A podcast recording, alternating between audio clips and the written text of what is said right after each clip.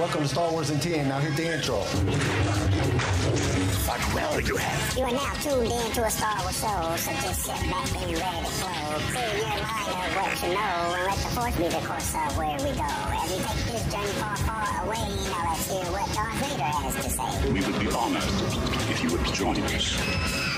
What's going on, Far Far Away family? How's everyone doing on this wonderful Friday? I hope everything is going well on your side of the galaxy. Nothing really new is happening out here in the Outer Rim. Boba Fett is ruling with love and kindness, and the remnants of the Empire are hiding out. Nothing really all that spectacular. But there is some spectacular things happening in this story. Because Bane, Bane is going a little bit crazy if you ask me. He is now obsessed with living forever because he thinks Zannah is trying to just let him get old and die. So she never really has to challenge him, which is kind of smart in my opinion. Which I guess living forever isn't that bad, but I would warn him that everything comes with a cost. When you take from the Force, you have to pay it back. But through all of this, he has found out where Darth Andeddu's holocron is located. But he can't just go get it, not without causing Zannah to wonder what he is doing. And he has found just a thing to cover that. So let's get back to the story and find out what's happening now.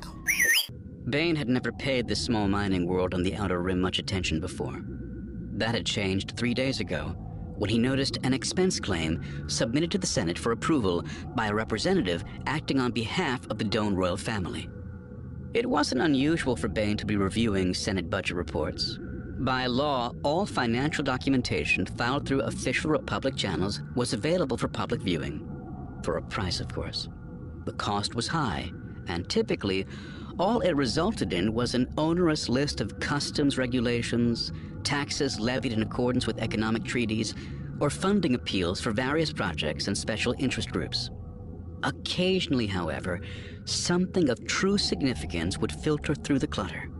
In this case, it was a line item request for the reimbursement of costs incurred by the Doan royal family to transport the body of a Cerean Jedi named Medd Tandar back to Coruscant. There were no further details. Budget reports were rarely interested in the why. Bane, however, was very interested. What was a Jedi Knight doing on Doan? More importantly, how had he died? Ever since first seeing the report, Bane had been mining his sources to try to find the answers. He had to tread carefully where the Jedi were concerned. For the Sith to survive, they had to remain hidden in the shadows. But through a long chain of bureaucrats, household servants, and paid informants, he had assembled enough facts to realize the situation was worthy of more thorough investigation. And so, he had sent for Zannah. Seated behind the desk at the center of the screens and holoprojectors, he could hear her coming down the hall, the hard heels of her boots clacking against the floor with each stride. Resting on the left side of the desk was a data disk containing all the information he had compiled on Medd Tandar and his visit to Doan. He reached out for it without thinking and froze. For a brief instant, his hand hovered in the air, trembling involuntarily. Then he quickly snatched it back, hiding it beneath the edge of the desk just as Zannah entered the room. You sent for me, Lord Bane, she made no acknowledgement of the tremor, yet Bane was certain it had not gone unnoticed. Was she playing him for a fool, pretending not to see his weakness in the hope he would become careless and let his guard down? Or was she silently gloating while she bided her time, waiting for the dark side to simply rot his body away? Zannah was only ten years younger than Bane, but if the dark side was extracting a similar physical toll on her, it had yet to show itself. Unlike her master, she had never been infested with the Orbalisks. It would still be many decades before the corruption of the dark side caused her body to wither.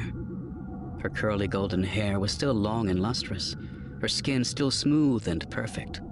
Of average height, she had the figure of a gymnast, lean, lithe, and strong. She wore fitted black pants and a sleeveless red vest embroidered with silver, an outfit that was both stylish by current Ciutric standards and practical, in that it would not hinder movement. The handle of her twin bladed lightsaber hung from her hip. Okay, I think this would be a great time to get to today's sponsor. Are you planning on hosting a dinner party anytime soon? Well, you're in luck. Galactic Droids has a brand new chef droid to add to your staff. Designed after the iconic separatist leader General Grievous, this droid has multiple arms, so he can do several things at one time chopping, cutting, and even cooking. He is your all in one cook for the kitchen. There's no better chef droid on the market, so give them a call and reserve your chef droid today.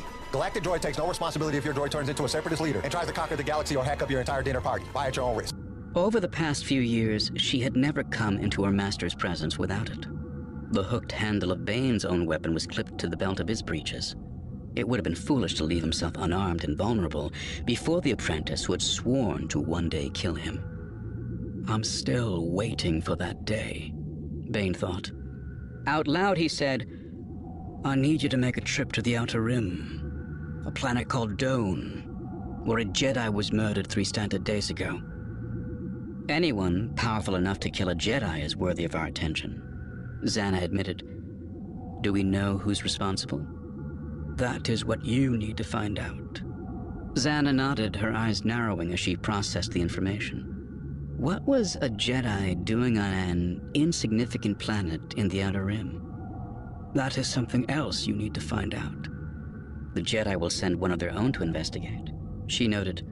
Not right away, Bane assured her. The Doan royal family is calling in political favors to delay the investigation. They've sent a representative to meet with the Jedi Council on Coruscant instead. The royal family must be rich. Those kinds of favors don't come cheap. Small world, but not widely known, yet with wealthy royals. Valuable resources? Mining? She guessed. Zannah had always been able to grasp bits of information and put them together into something meaningful. She would have been a worthy successor, if only she had possessed the ambition to seize the Sith throne. The planet's been carved down nearly to the core. There are only a few habitable kilometers of land left on the surface. All food has to be shipped in. Most of the population live and work in the strip mines. Sounds charming, she muttered, before adding, I'll leave tonight. Bane nodded, dismissing her.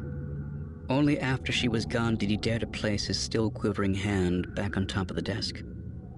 The death of a Jedi was always of interest to him, but in truth, he cared about finding Andeddu's holocron far more than he did about the outcome of Zannah's mission. Fortunately, the incident on Doan offered the perfect distraction.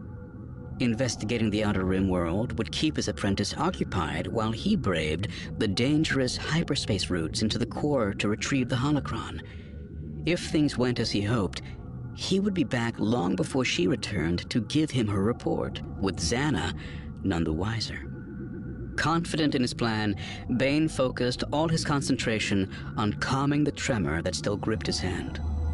But for all his power, for all his mental discipline, the muscles continued to twitch involuntarily.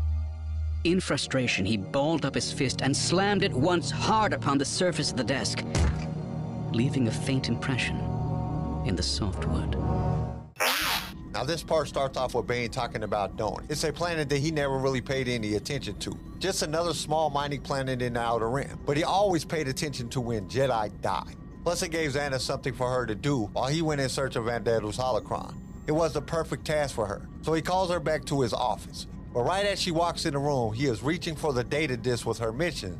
His hand starts to tremble, and he snatches it back behind the desk. He doesn't really know if she sees it, but he believes she did for some reason. This is when he goes on about how Zannah still looks good. The dark side of the Force hadn't started to degrade her body yet. She is still beautiful and had the body of a dancer. She is well dressed and her saber hangs from her belt. At this point, they both had their sabers on them at all times. Bane tells her about her mission. When she asks why the Jedi was on Doan and who is powerful enough to kill him, Bane tells her that's what she needs to find out.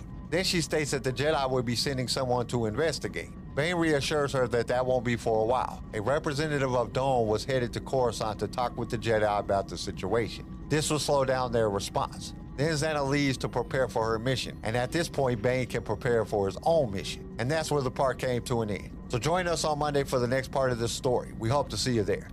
Thank you for listening to Star Wars in 10. Tune in next time for more Star Wars adventures. If you would like to listen to other episodes of the show, you can follow us on all major podcast directories. If you enjoyed the show, we would really appreciate a five star review. Once again, thank you for listening, and may the Force be with you. Star Wars in 10 was created by Kenai Shit and is distributed by Swaacast Network. This show was produced by Pigfilm Media, sound designed by Theodore Thompson, research by Leslie Schneider. I am your host, Kyle, and we will see you next time in a galaxy far, far away.